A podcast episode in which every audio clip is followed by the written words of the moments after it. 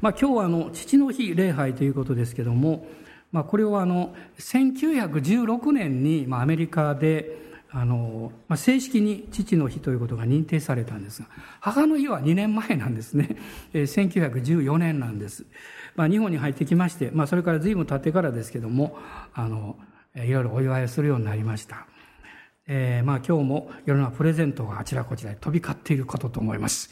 まだの方は待っておれ、必ずやってくるということですから、え、期待していただきたいと思いますけど、まあ、今日はあの、ルカによる福音書の15章、え、11節から24節のところを、え、最初にお読みしたいと思います。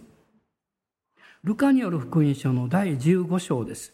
まあ、伝道メッセージでよく語られるところなんです。で、私も正直言いまして、この箇所からメッセージすることはあまりないんですね。えでも今日は、この箇所を導かれております。11節から24節までのところをまず一緒に読みたいと思います。ご一緒にどうぞ。またこう話された。ある人に息子が二人あった。弟が父に、お父さん、私に財産の分け前をくださいと言った。それで父は寝台を二人に分けてやった。それから幾日も経たぬうちに弟は何もかもまとめて遠い国に旅立った。そしてそこで放蕩して湯水のように財産を使ってしまった。何もかも使い果たした後でその国に大飢饉が起こり、彼は食べるにも困り始めた。それでその国のある人のもとに身を寄せたところ、その人は彼を畑にやって豚の世話をさせた。彼は豚の食べる稲子豆で腹を満たしたいほどであったが、誰一人彼に与えようとはしなかった。しかし我に帰った時彼はこう言った。父のところにはパンの有り余っている雇い人が大勢いるではないか。それなのに私はここで飢え死にしそうだ。立って父のところに行ってこう言おう。お父さん、私は天に対して罪を犯し、またあなたの前に罪を犯しました。もう私はあなたの子と呼ばれる資格はありません。雇い人の一人にしてください。こうして彼は立ち上がって自分の父のもとに行った。ところがまだ家までは遠かったのに父親は彼を見つけかわいそうに思い走り寄って彼を抱き口づけした。息子は言った。お父さん、私は天に対して罪を犯し、またあなたの前に罪を犯しました。もう私はあなたの子と呼ばれる資格はありません。ところが父親はしもべたちに言った。急いで一番良い着物を持ってきて、この子に着せなさい。それから手に指輪をはめさせ、足に靴を履かせなさい。そして肥えた子牛を引いてきてほぶりなさい。食べて祝おうではないか。この息子は死んでいたのが生き返り、いなくなっていたのが見つかったのだから。そして彼らは祝宴を始めた。まあ、これはこのルカによる福音書15章の中でイエス様が3つの例えを語られたその最後のお話です。まあ、最初の話は、えー、迷った子羊が発見されたということ。2番目は10枚の銀貨の中の1枚をなくした婦人の女の人が一生懸命探してそれが見つかったという話です。で、3つ目がこの2人の息子に信頼を分けてあげたお父さんのお話。そして息子が放蕩をして全てを失ってお父さんのところに帰ってきたという、まあ、有名なお話なんです。で、この3つの中に、例えには共通点が3つあります。一つは3つとも失ったということです。そして2つ目はですね、見出した喜び、発見した喜びがあるということです。私も時々、えー、何か物をなくしてしまってどうしようかなと思うことがあるんですね。あの、先週、あ先、先々週ですかね、あの、こういう面白いことがありまして、えー、家の中を片付けておりましたら、えー、30年近い前に買った、えー、手提げ金庫が出てきました。ね、今全然使っていない。新しいんですけど、困ったことに番号を忘れてしまいました。こう、番号をこう、合わせて開けるわけですね。中に何か入ってるんですよね。お金でないことは確かです。それは確信を持っておりました。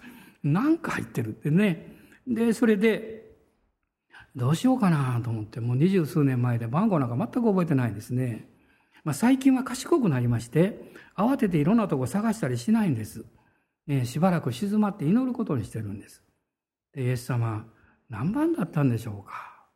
ね、しばらく考えてましたら、なんとね、2、5と浮かんできました。25番かと思いましてね。何の意味か分かんないんですけど、25に合わしましたら、開いたんですよ。すごいでしょう。中に何が入ってたと思います？その金庫の鍵が入ってました。でまあこれをどういうふうに使おうか、えー、まだあの置いたままなんですけどでもこの忘れていたことやあの失っていたものを発見するっていうのは嬉しいですよね。もう一つの共通点があります。それは所有者がいたということです。この羊には羊飼いがおりましたし、この銀貨には女性がおりました。そしてこの宝刀息子にも所有者がいます。お父さんじゃありません、実は。ね、神様です。私たちはイエス様を信じて新しい人生に入るんですが、私はクリスチャンになって高校生の時ですが、この読みました御言葉、この第一ペテロの2章の25節ですね、魂の牧者であり、監督者のもとに立ち返ったのです。この言葉が非常に心の中に深く残りました。それまで、えー、宗教とか、まあクリスチャンになることも含めて信仰を持つっていうのは弱い人がすることだ。あるいは病気になったり困った時に信仰を持つんだ。こういうふうに考えていました。でも、自分自身が聖書を読んで教会に行ってイエス様を信じた時にもちろん困った時もあるでしょう。弱ってる時もあるでしょう。でもそういうことではなくってイエス・キリストを信じてクリスチャンになるというのは人間が本来あるべき姿に変えることなんだと気がつきました。ね、どんなに素晴らしいものもその持ち主の手に戻らない間はやっぱり迷子、ね、何か欠けているわけです。あなたの人生もあなたを愛しあなたを作ってくださった誠の神様のところに帰って初めてあなたは本来の生き方をすることができるようになります。その印、証拠にですね、誠の神様から離れている人は、どんなに能力があっても、どんなにチャンスがあっても、本来その人がなすべき使命が何であるかを見出すことができていません。だから、成功しても虚しいんです。うまくいっても寂しいんです。何か状況があのスムーズにいってもこれでいいのかなと思ってしまうわけです。あなたに与えられた本来の使命、それは作り主である神様のもとに帰って初めて少しずつ目覚めていく内容であるわけです。ですから神様はこの朝もそうですね、もう日本中、そして世界中探しておられるわけです。以前アフリカの友人が来ました時にこういう話をしました。彼はこの彼の教会に一人のお父さんと息子がおりましてですね彼らがある日トラクト配布をするあの決心をしたんです。ある村を選んで息子とそのお父さんは日曜日の午後にま何十枚かトラクトを持ってそして順番にこのトラクト配布しておりました。ある日曜日雨になったんです。で、それでお父さんは今日雨だからもう休もうと言いました。でもその息子さん、まあ小学生ぐらいでしょうか。いや、僕は行くよと言ってですね、そして、えその続きのお家をこう訪ねてトラクトを配っていたんです。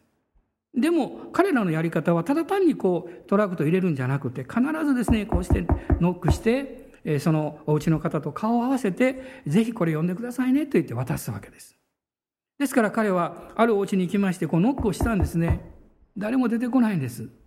で、彼は通り過ごして隣の家に行こうとしたんですけど、気になってまた戻ってきて、またノックをしました。誰も出てこない。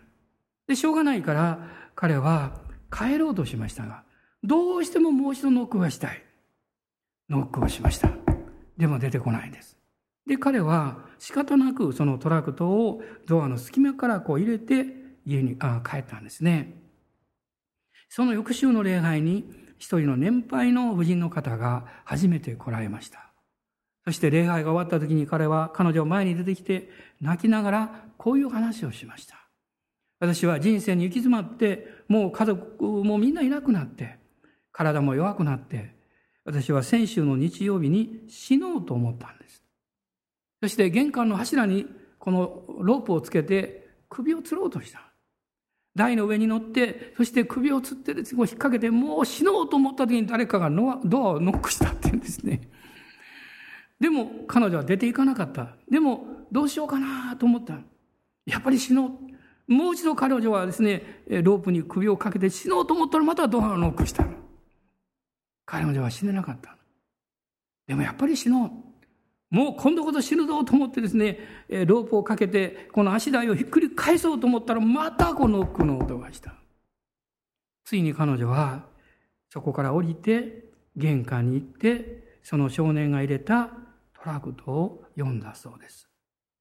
その時に彼女は分かったんだそうです。自分の人生を自分で評価しちゃいけないということです。まあ難しい言い方をしますけどね。自分で決めちゃいけない。あなたの人生が成功したか、あるいは成功しなかったかという評価はあなたがするんじゃないんです。神様がなさるんです。神様がなさる評価は何なんでしょうそれは、あなたが自分の人生どうあったかということではなくって、この誠の作り主である神様を信じて、このお方によって愛されている人生であったということを知っていたかどうかです。私は自分の家族を見て一番嬉しい時は、私の愛が届いていると感じた時です。皆さんいかがでしょうか？子供たちが、あるいは家族は、まあ、健康で、また、いろんなことを成功してやってくれることも嬉しいことです。でも一番嬉しいことは、私の愛が届いているということに気がついた時です。それが分かった時です。今日皆さんいかがですか？あなたのイエス様にある愛はどこまで届いているんでしょう？あるいはその愛を届けようとしてるんでしょうか？大人の方に、あなたを愛されていますよとどうぞおっしゃってください。愛を届けましょうとおっしゃってください。ねえー、この宝刀息子のこのメッセージを私はもう何度も聞きましたし、えー、自分でも聖書の箇所はもちろん何度も何度も読みました。一つ疑問があったんです。今日はこの疑問点からお話をしたいと思っています。このお父さんはすごく愛情が深くって、そして強い人ですね。また賢い人です。そのお父さんがどうして弟がやってきてお父さん私に財産の分け前をくださいと言った時にまだ早いよとかどうしてなのとか言わないでどうしてすぐにこの寝台を二人に分けてあげたんでしょうか私はそれが疑問でしょうがなかった。もちろんこれは例え話ですから、そんなことを考える必要ないのかもわかりません。でも通常であれば、賢明なお父さんであれば、今こんなものをあげればこの子はね、無駄遣いしてとんでもない状態になるだろうということは予測できるはずです。でもお父さんは、この物語を読む限りにおいてはすんなりと分かったよと言って、兄と弟に寝台を分けてやったと書かれています。まあ、この分け方は、まあ、新明記には出てきますが、長男は2倍です。ですから、3等分して、3分の2を長男に、3分の1をこの法と息子の次男にあげたわけです。まあ、3分の1といっても、これはかなりの財産だったと思います。このお父さんがすな,、まあ、すんなりと、この弟に財産を分けてあげた。実はここに実はお父さんの隠れた父の心があるんではないかなと思います。それは、まあ、ある意味において言葉に表現しないんだけれども、その心の中で深く考えて、決断して、そして行った愛と言ってもいいと思います。このお父さんの心はどういう心だったんでしょう？私はこのお父さんは少なくっても二つのことを信じていたと思います。このし、まあ、信じる心のゆえに、あるいは真実の愛のゆえに、このことを決断したんではないかと思います。まず第一のことはですね、このお父さんは、息子が本当に大切なことがどういうことであるかを必ず気づいてくれるということを信じていたんだと思います。この息子はそのことを誤解してました。勘違いしてました。自分はお父さんのもとにいて楽だけれども、一人になって、事業を起こして成功して、そしてこの世においてもね、もうなんというか旗を掲げることができる大成功をすれば人生はうまくいくんだと勘違いしてました。お父さんは分かっています。息子よ、人生の成功というものはそういうものではないんだよ。でも彼は分からないわけです。頭を打つ必要があるわけです。ヨハネの第一の手紙の2章を開いていただきたいんです。2章の15節から17節です。ヨハネ第一の2章の15節から17節ご一緒にどうぞ。世も世にあるものをも愛してはなりません。もし誰でも世を愛しているなら、その人のうちに道地を愛する愛はありません。すべての世にあるもの、すなわち肉の欲、目の欲、暮らし向きの自慢などは、道地から出たものではなく、この世から出たものだからです。世と世の欲は滅び去ります。しかし神の御心を行う者はいつまでも流らえます。世と世の欲は過ぎ去ります。残念ながら若い時にはこのことがなかなかわかりません。別に誰のせいでもありません。うまくいけば、能力があれば、力があれば、成功するんだ。そしてそれが幸せなんだと勘違いしてしまいます。私は18歳まで自分が生きる力によって何でもできるんだと思っておりました。しかし、病気になりました。お医者さんが言いました。あと数日遅れたらあなたは死んでいたよと言われました。この盲腸が破裂して腹膜を起こして亡くなっていたでしょう。その寸前で私は手術をしました。痛くも何もなかったんです。痛いところなんか我慢してましたから。もう痛みを通り過ぎて痺れて痛みが全くありませんでした。それでも医者に行きませんでした。その時に私は思いました。自分の命、自分の人生っていうのは、自分の力や願っているようにはいかないんだと分かりました。それ以上の存在があり、それ以上のことがあるんだということに頭を打ったわけです。お父さん分かっていたでしょう。この息子は世の中で成功すればうまくいくんだと考えている。そうじゃない。でも彼がそのことに気づく方法は一つしかないんです。実際に彼が富を得て、その富を失って頭を打つことです。父は考えたでしょう。息子を得るか、財産を守るか。このお父さんの真実の愛はここにあったと思います。真実を学ぶには、あるいは学ばせるには、犠牲が必要であるということです。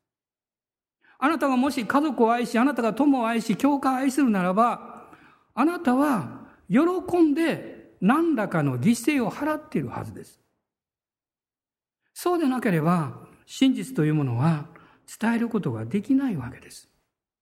父は財産を失うことを通して息子を取り戻したんです。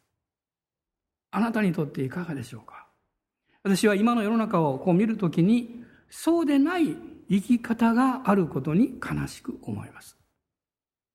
お金よりも富よりもその人の方が人間の方がもっと大事なんです。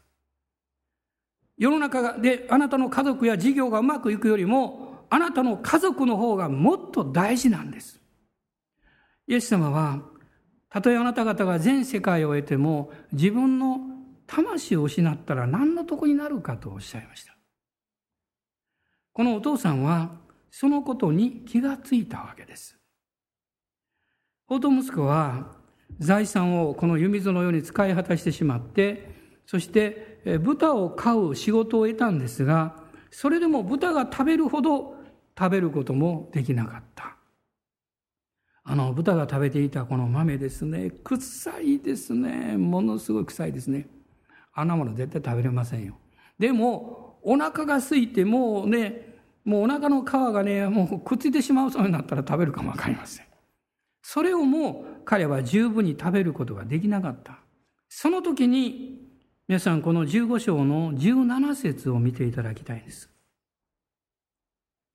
14、6節には、誰一人彼に与えようとはしなかった人間とはそういうものです。神様の愛を知らない人は、鉄頭鉄尾自己中心です。彼らも必死なんですから。ね。しかしその時に、しかし我に帰った時と書かれています。口語訳では本心に立ち返った時です。クリスチャンも注意してください。お仕事や、あるいは自分の経済のことや、それは大事なことですが、それがあなたの目を見えなくさせないように注意してください。私、ある時に気がつきました。10円玉2枚あれば、人の目を閉じることができる。5円玉は無理です。穴開いてますから。ね、やってみてください。私やりましたから。寝て10円玉2枚置きますと何も見えなくなります。20円で人生を狂わせることができます。ね。そこから私たちは目が開かれる必要があります。本心に立ち返る必要があります。彼はこう言いました。父のところにはパンが有り余っている雇い人が大勢いるじゃないか。私はここで飢え死に死のうとしている。私はお父さんのところに帰って罪を犯した。そしてもうあなたの子と呼ばれる資格はありませんと言って悔い改めよう。こう言いました。彼が気づいたことは何なんでしょう？大切な言葉が繰り返されています。あなたの子と呼ばれる資格はありませんということです。お父さんがこの息子に一番知ってほしかったことがここにあります。彼は息子でした。しかし、息子であることには気がついていませんでした。英語で息子のことをサンと言います。息子のことです。ね。もう一つこういう言葉があります。サンシップという言葉があります。息子であるということを知ることです。私たちがイエス様を信じて、ヨハネ伝一章の12節にこう書いてます。彼を信じる者、ね、その人は神の子となる資格を、あるいは力を、立場を受けたのであると書いてます。あなたはイエス様を信じて神の子になりました。しかし、神の子であるということをどれほど認識しているでしょうか？この息子の問題点はどういうところにあったんですか？息子であることは知ってました。しかし息子であるということの重要性に気がついていなかったんです。これが最高に重要であるということを知らなかったんです。ですから、息子であるという立場、権利よりも、あるいは権威よりも、もっとその下にある富や名声やこの世の成功に心が惹かれていってしまったんです。そして彼は世の中に流れていってしまいました。彼が頭を打った時に、全てを失った時に、このサンシップです。息子であるというこの資格に目が開かれたんですよ。これは素晴らしいことです。ガラテヤ人の手紙の一章の4章の1節から7節のところを開いてください。ガラテヤ人の手紙の4章です。1節から7節です。ご一緒にどうぞ。ところが相続人というものは全財産の持ち主なのに子供のうちは奴隷と少しも違わず父の定めた日までは後継人や管理者の下にあります。私たちもそれと同じでまだ小さかった時にはこの世の幼稚な教えの下に奴隷となっていました。しかし定めの時が来たので神はご自分の御子を使わしこの方を女から生まれたものまた立法の下にあるものとなさいました。これは立法の下にあるものをあがない出すためで、その結果私たちが子としての身分を受けるようになるためです。そしてあなた方は子であるゆえに、神はアバ父と呼ぶ御子の御霊を私たちの心に使わせてくださいました。ですからあなた方はもはや奴隷ではなく子です。子ならば神による相続人です。この一節と七節の違いは何なんでしょう？子供であるということは同じなんです。しかし一節はまだ、えー、子供なんだけど幼稚な子供です。息子ではない。その成人していないということです。成人すると子であることに目覚めた目覚めた人は相続人であるというその資格に目覚めます。その立場に気がつきます。あなたがイエス様を信じて神の子とされても、あなたは子供として成長してきますが、ある時が来た時に、私は神の子という素晴らしい立場、力を神から与えられているんだということに気がつきます。それまでは必要なことを求めます。答えが与えられると嬉しいです。祈りが答えられるととっても嬉しいです。しかしあなたが成人すると、祈りが答えられるよりも、何か物事がうまくいくよりも、父なる神様との関係がもっと大事であるということに目覚めていきます。このお父さんは富を失うことのと引き換えに息子との関係を取り戻したんです。今の世の中の問題の一つがここにあると思います。どんなに父親が成功しても多くの父親が息子を失っています。あるいは娘を失っています。でも、経済的に、あるいは人生において大変なことはやってくる過程であったとしても、息子や娘を取り戻すことのできた親は幸いではないでしょうか。この関係こそ一番大事なことです。もう一つ、このお父さんが信じていたことがあります。これは私に対してもチャレンジです。あなたに対してもチャレンジでしょう。それは、このお父さんは自分の息子に対する愛情は決して変わらないということを信じていたことです。どうでしょうか？あなたがあなたの家族に対する愛はどんなことがあっても決して変わることがないと信じることができれば恐れません。今日兄弟がもう15年になるんですかね。もちろんその間全然来なかったわけじゃないんですよ。ないんですけど、お仕事の関係でなかなか来れませんでしたね。でも、私もそうですし、皆さんの多くもそうでしょう。いや、必ず一緒に礼拝を守れる時が来ると信じておりました。信じておりましたよ。だから、一度もですね、礼拝に頑張ってくるんですよと言ったことはないはずです。一度もないはずです。信じる人は慌てないです。信じる者は焦らないです。信じる人は無理に引っ張ろうとはしないです。必ず帰ってくると知ってるからです。お父さんは命を懸けてそれを信じていました。そのことにおいて、たとえ周りが誤解をして、彼が批判されても彼は逃げませんでした。彼の家のしもべたちを言ったかもわかりません。あの賢明なご主人様がなんて愚かなことをするんでしょう。あんな息子に財産をあげたら、途端にね、使い果たして大変なことになりますよって。ね。そしてそういうふうになっているということをなんか風の便りで聞いていたかもわかりません。それ見たことかって。そのご主人は、お父さんはどうしていたんですか？毎日家の外に出て、遠くを見ながら、誰かの姿が見えると息子ではないだろうかと、もう全身に期待を膨らませて、もう目を見開いて、一生懸命探していたでしょう、息子の姿を。しもべたちはそれをお米で見ながら、ああ、お父さんそんな無駄やって。あなたがあんなことするからそうなったんだからと言ったかもわかりません。でも、このお父さんは、周りの人々の非難に恐れることはありませんでした。素晴らしいですね。また、自分の息子に対するこの愛を批判されるということを彼は決して恐れなかった。なぜならば、へり下っていたからです。私はこういうふうに思うんですね。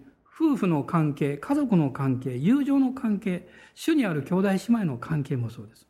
関係というのはね、このボトムにあります。そこにあります。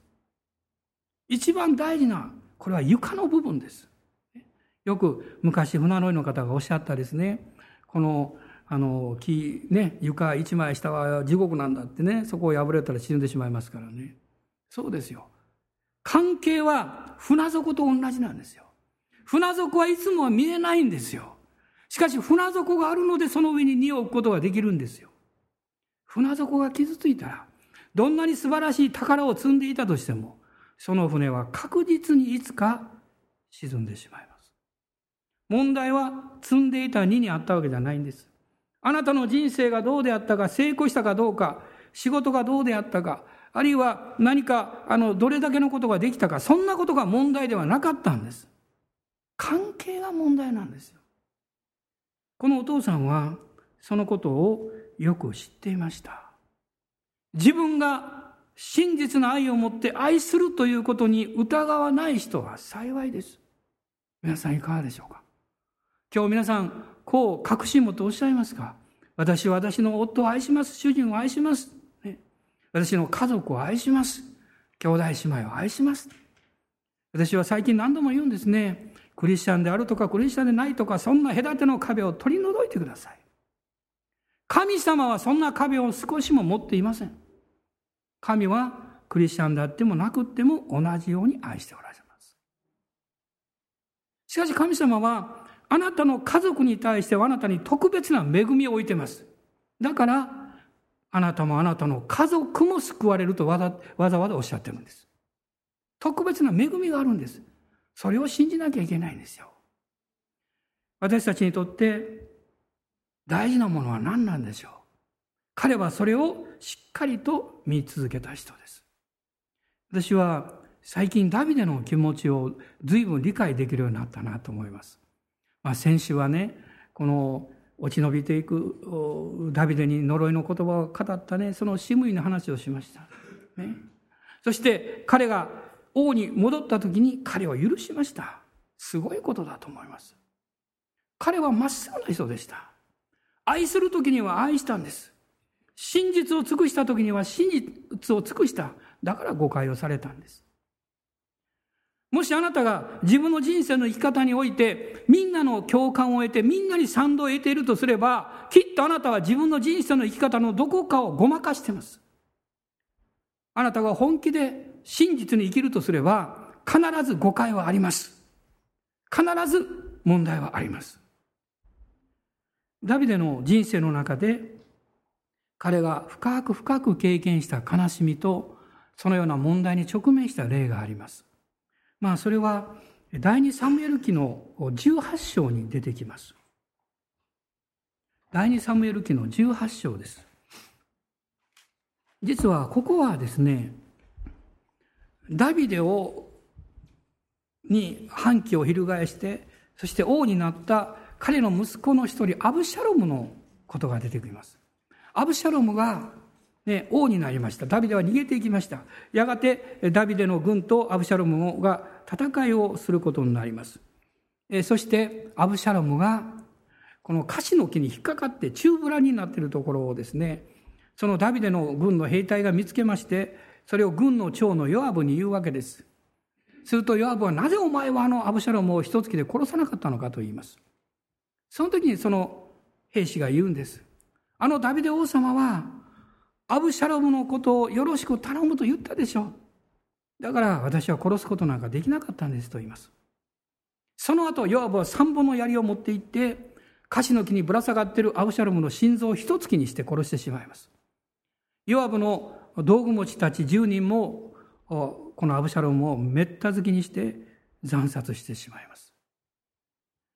ダビデはその後で自分の息子アブシャロムが死んだことを聞くわけです。その時に彼は嘆き悲しむわけです。この18章の、えー、後半ですね、33節と一緒に読んでください。はい、すると王は身震いして門の屋上に登りそこで泣いた。彼は泣きながらこう言い続けた。我が子アブシャロム、我が子アブシャロム。ああ、私がお前に代わって死ねばよかったのに、アブシャロム、我が子よ、我が子よ。この後19章の一節から、えー、しばらく読んでいただきたいんです。えー、ご一緒にどうぞ。そうこうするうちに、ヨアブに今王は泣いてアブシャロムのために喪に服しておられるという報告がされた。それでこの日の勝利は全ての民の嘆きとなった。この日民が王がその子のために悲しんでいるということを聞いたからである。民はその日、まるで戦場から逃げて走る民がこっそり帰るように町にこっそり帰ってきた。王は顔を覆い、大声で我が子アブシャロム、アブシャロム、我が子よ、我が子よと叫んでいた。ヨアブは王の家に行き、王に言った。あなたは今日あなたの命とあなたの息子、娘たちの命、それにあなたの妻やそまめたちの命を救ったあなたの家来たち全部に今日恥をかかせました。あなたはあなたを憎む者を愛し、あなたを愛する者を憎まれるからです。あなたは今日隊長たちも家来たちもあなたにとっては取るに足りないことを明らかにされました。今私は知りました。もしアブシャロムが生き、我々が皆今日死んだのなら、あなたの目にかなったのでしょう。どうでしょうか？なぜダビデはこんなにアブシャラムのために泣いたんでしょうか？ヨアブの言ってることは間違ってるんでしょうか？私には答えは分かりません。しかし意味が分かります。ダビデは息子アブシャロムが彼の命を狙ったとしても彼は父として息子を愛し続けました。その愛は決して変わることがなかったんです。ヨアブはアブシャロムの親ではありません。彼らの命を狙ったこのアブシャロムを生かしておいてはとんでもないと思って彼は殺してしまいました。そして王がアブシャロムのために嘆いている姿を見た時にあなたは私たちが死んで彼が生きていた方が良かったんですかと言いました。彼の理屈も合ってるかもわかりません。しかしこのヨアブはダビデの心を理解することができませんでした。ダビデは決してアブシャロムが生きて家来たちが死んだらいいと思っていたわけでは決してありません。そんなことではないんです。次元が違うんです。問題の捉え方が違うんです。皆さん私の人生というものはその問題に問題に応じて考える領域が別なんです。一つの平面の中で全てを同じように考えてはいけないんです。ダビデは戦いという点において勝利を取ることが大事であることはよく知っておりました。しかし息子と彼の関係において息子が敵であろうが彼の命を狙うものであろうが彼は父親として息子を愛し続けたんです。その真実の愛を彼は失うことがなかったんです。そして不思議なことがあります。民はその王の気持ちを理解したということです。ないならば民の多くは利害関係で考えなかったからです。親子は利害関係じゃありません。夫婦は利害関係じゃありません。兄弟姉妹は利害関係ではないんですよ。皆さん間違わないでください。愛することなんです。変えることではないんです。変わってもらうことではないんです。愛することなんです。変えるのは主がなさるんです。民はこのダビデの心を理解しました。その後ダビデはユダのリーダーたちに使いを送るんです。そして彼のメッセージを伝えるんですね。彼は王として追い出されましたから。そのメッセージを聞いた人たちはどういうふうになったんでしょう。この19章の14節を見ていただきたいんです。19章の14節です。こう書かれています。こうしてダビデはすべてのユダの人々をあたかも一人の人の心のように自分になびかせたと書かれています。人は真実を理解する直感力を持っています。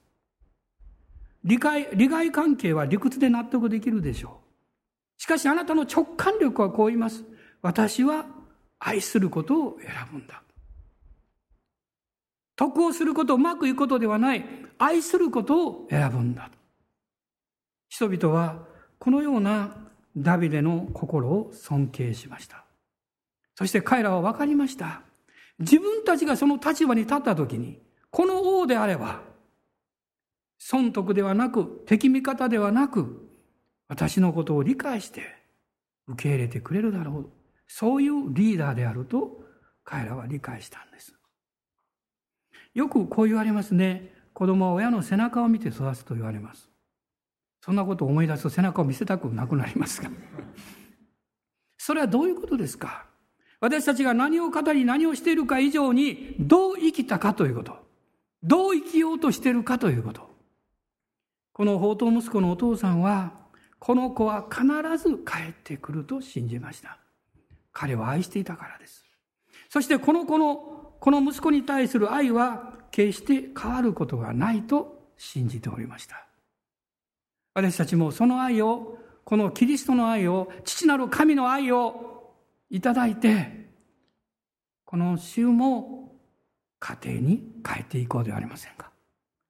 私の職場に戻っていって、そこでイラついてる人、怒ってる人、その人はこの家庭において本当の愛を知らないんだなということを理解してあげてください。本当の愛を知らない人はいつも落ち着かないんです。父なる神様は良い方です。このお父さんの喜びは何だったんでしょうか？この息子を取り戻すことです。財産を得ることじゃありません。息子を取り戻すことです。イエス様はあなたを十字架にかかってあなたを取り戻してくださった。それは父なる神様の計画なんですよ。そして、このルカでを読んでいくと他にも書かれています。父なる神様はあなたにいつも良いことをしてくださるんですよ。ダビデは最悪の状態の中で言いました。主を尋ね求める者は、良いものに何一つかけることがない。マタイはその福音書の中でこう書きました。天の父に求めなさいと言いました。この父が与えてくださいます。立ち上がりましょう。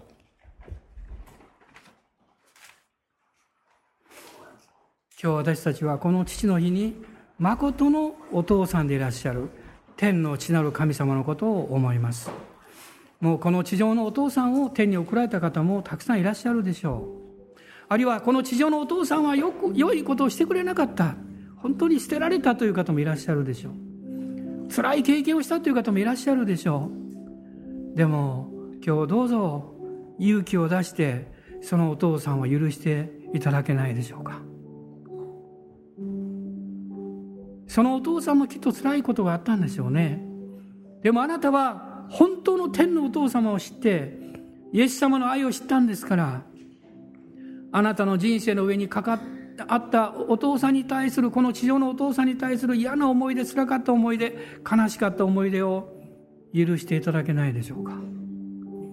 主よ私はイエス様の十字架のゆえに許しますと今日告白しませんか？主はあなたを祝福してくださいます主はあなたの人生を何倍にも報いてくださるでしょうそしてあなたも母であれ、父であれ、あるいは将来父になる、母になる、そういう存在であれ、私は良いお方、素晴らしいこの真実の愛を持って生きておられるこの天の父のような、そのような人生を送っていこうという新たな決意を共にいたしましょう。今しばらく一緒に祈りましょう。どうぞ皆さん声に出してお祈りください。ハレルヤ、イエス様、感謝します。おーしよ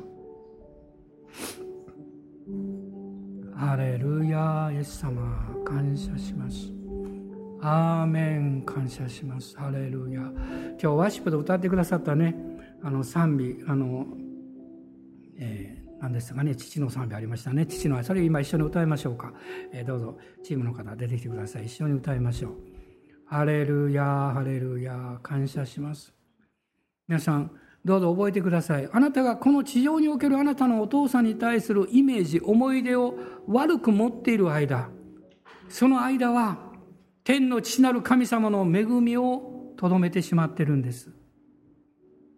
許してください。そして、このことを十字架において、主の恵みによって忘れさせていただきましょう。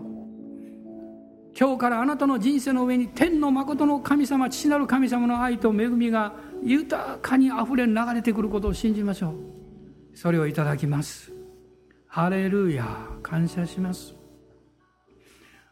ある方々は母でありまた父の役割をなさっていらっしゃるでしょうね。その家庭において。神様あなたを何倍にも祝福していらっしゃいます。どうぞ恐れないでください。私には何か足りないことあるのかなと思わないでください。大丈夫です。神様あなたに特別な恵みをくださっています。そしてあなたが祈る時にあなたの家族にあなたの子供さんたちに神様の守りと祝福の御手が力強く望んでいます。それを信じます。アーメン。感謝します。ハレルヤイエス様感謝します。今私が祈りますのでね声に出してついて祈ってくださいね。天のお父様今日あなたを信じます。私の地上の父親を許します。私も許してください。天のお父様の真実の愛を今日いただきます。そしてそのように生きていきます。私と私の家族を祝福してください。イエス様の皆によって祈ります。アーメン。今賛美をいたしましょう。ハレル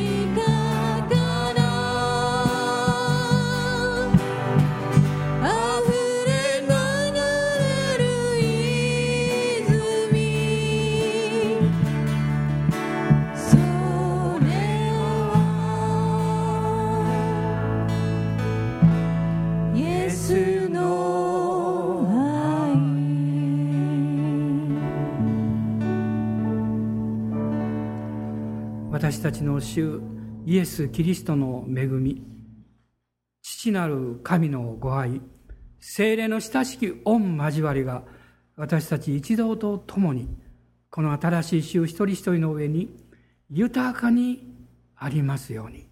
アーメン